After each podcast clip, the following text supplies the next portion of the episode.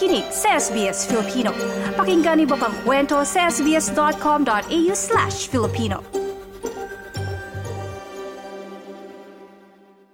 We really go for holiday. Pero sa ngayon, uh, local lang. Budget tight talaga kasi hindi, dito, kumikita ka ng dollar pero naman is kumagastos ka rin ng dollar. So, ang mangyayari is stupid to the highest level talaga kasi hindi naman kal- kalakihan din yung kita. You know, we have to save up for the ticket, you know, at the same time, you know, you have, you have to have something for family, you know, as a gift. Handa na ba ang mga plano mo sa darating na holiday? Saang mga lugar ba kayo pupunta? Kumusta naman ang budget?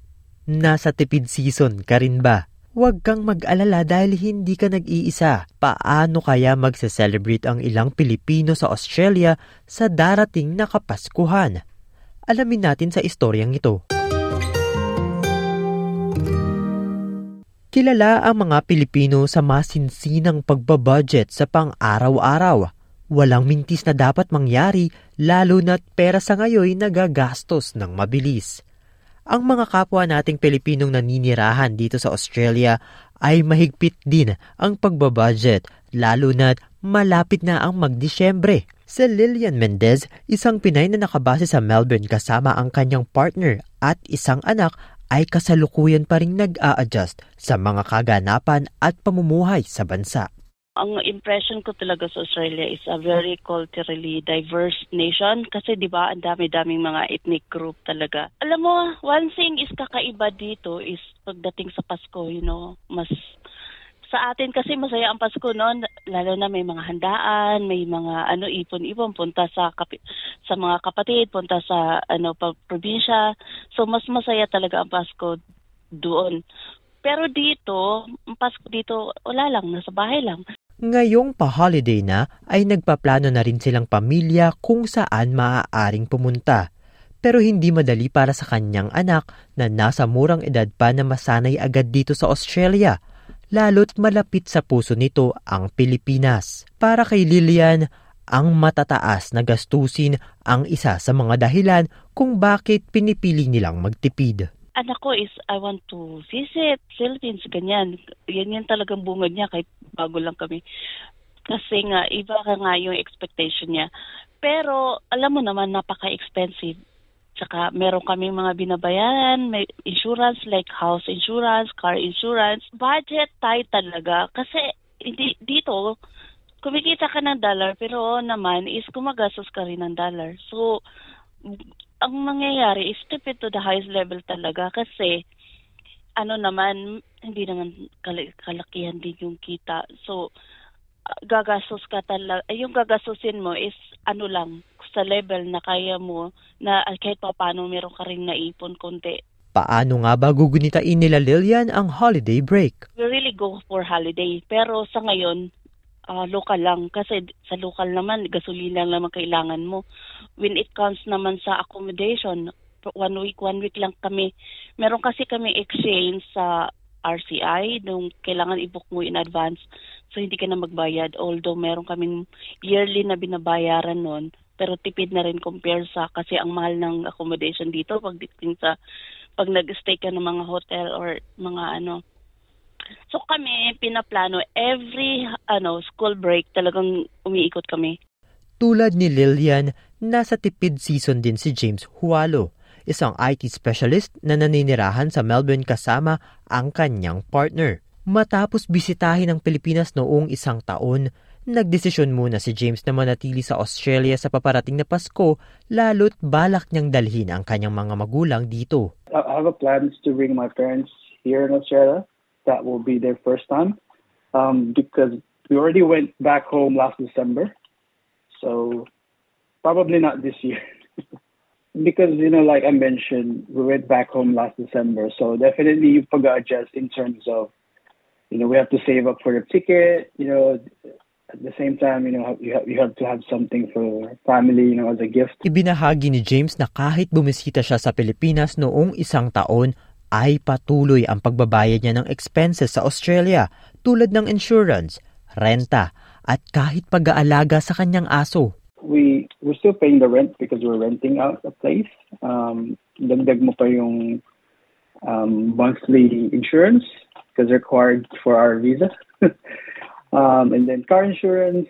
Um, and then since I have a dog, uh, normally if we're going for a vacation, we need to leave him to a boarding um, place or kennel, dog kennel. So that's another expense for us. What can you say those uh, uh, about those expenses? Mabigat siya sa bulsa even if uh, wala ka naman dito sa Australia that time. Yes, definitely. Um, especially yung sa uh, boarding ng dog ko because that's like uh, ranging from $42 per day. So if you're gonna be away for like 30 days, you know, if you do the math, that's still at least a grand or something. Kaya naman, kahit wala ka dito sa paparating na holiday, ay obligado ka pa rin bayaran ang mga pangangailangan mo na nasa iyong pangalan.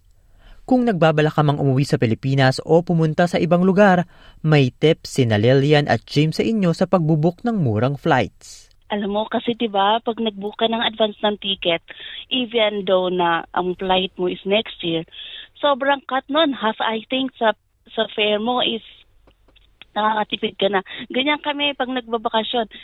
Kung one year ahead, nag-ano na kami, kung, kaila, kung kailangan mag, pwede ka na mag-book ng ticket in advance, mga promo, when it comes to vacation. Even before, no, ganun talagang ginagawa namin.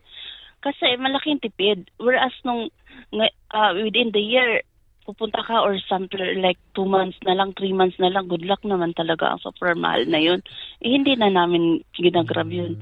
Unless na napaka-importante talaga na kailangan mong like, I have to go to the Philippines for some emergency reason. So siguro ganyan.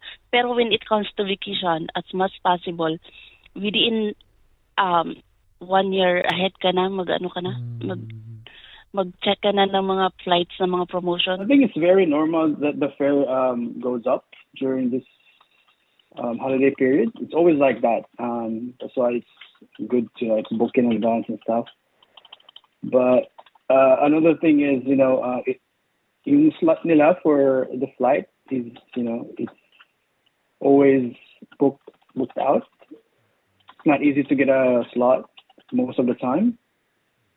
But in terms of fare, um, I think if you have the money, um, if I have the money, uh, I wouldn't care that much if that's expensive because you know it it's part of the I guess it's part of the the plan, you know, kinagahandaan naman natin yan. Kaugnay ng flight booking, nakapanayam natin si Carmina Romero Reyes, Cebu Pacific spokesperson tungkol sa refund concerns ng kanilang mga pasahero sa airline company. Kung isa ka sa mga nagbago ang plano ngayong holiday at nakabook na ng flight sa airline company na ito mula sa Pilipinas, narito ang maaari mong asahan. Yung refunds, um, Cebu Pacific, sineryoso namin ang issue na yan. Kasi nga po, dahil hindi naman natin lahat inaasahan na magkakaroon ng pandemya, no?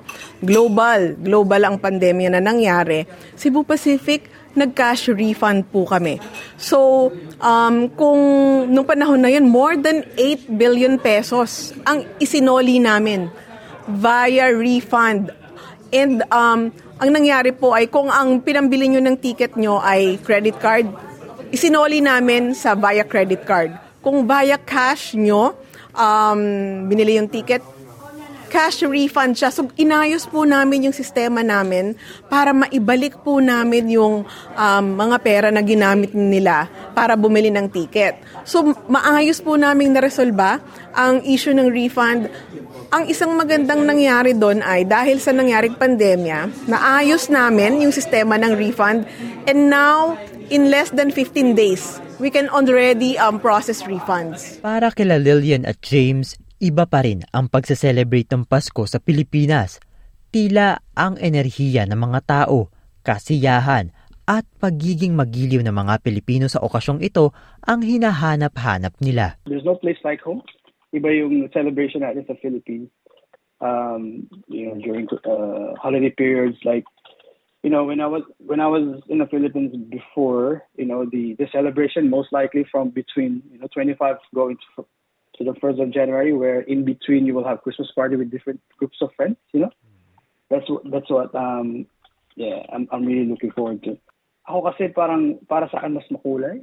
I would say mas makulay because you know we have you know yung mga parol, yung mga ganun sa sa atin, Christmas lights. kasi ma- makulay ang buhay natin sa ano pagdating ng Pasko sa Pilipinas doon September November ay October ganito ramdam na yung Pasko di ba but dito hindi. Wala lang. Kasi sa kanila hindi nila sinicelebrate in advance. Ang mamimiss ko doon sa Pilipinas is yung ano samahan yung gathering ng mga is more on ano naman yun eh is like kwentuhan, kamustahan, bisita ng mga kamag-anak. Yun yung mamimiss ko, actually. Yun talaga namimiss ko doon.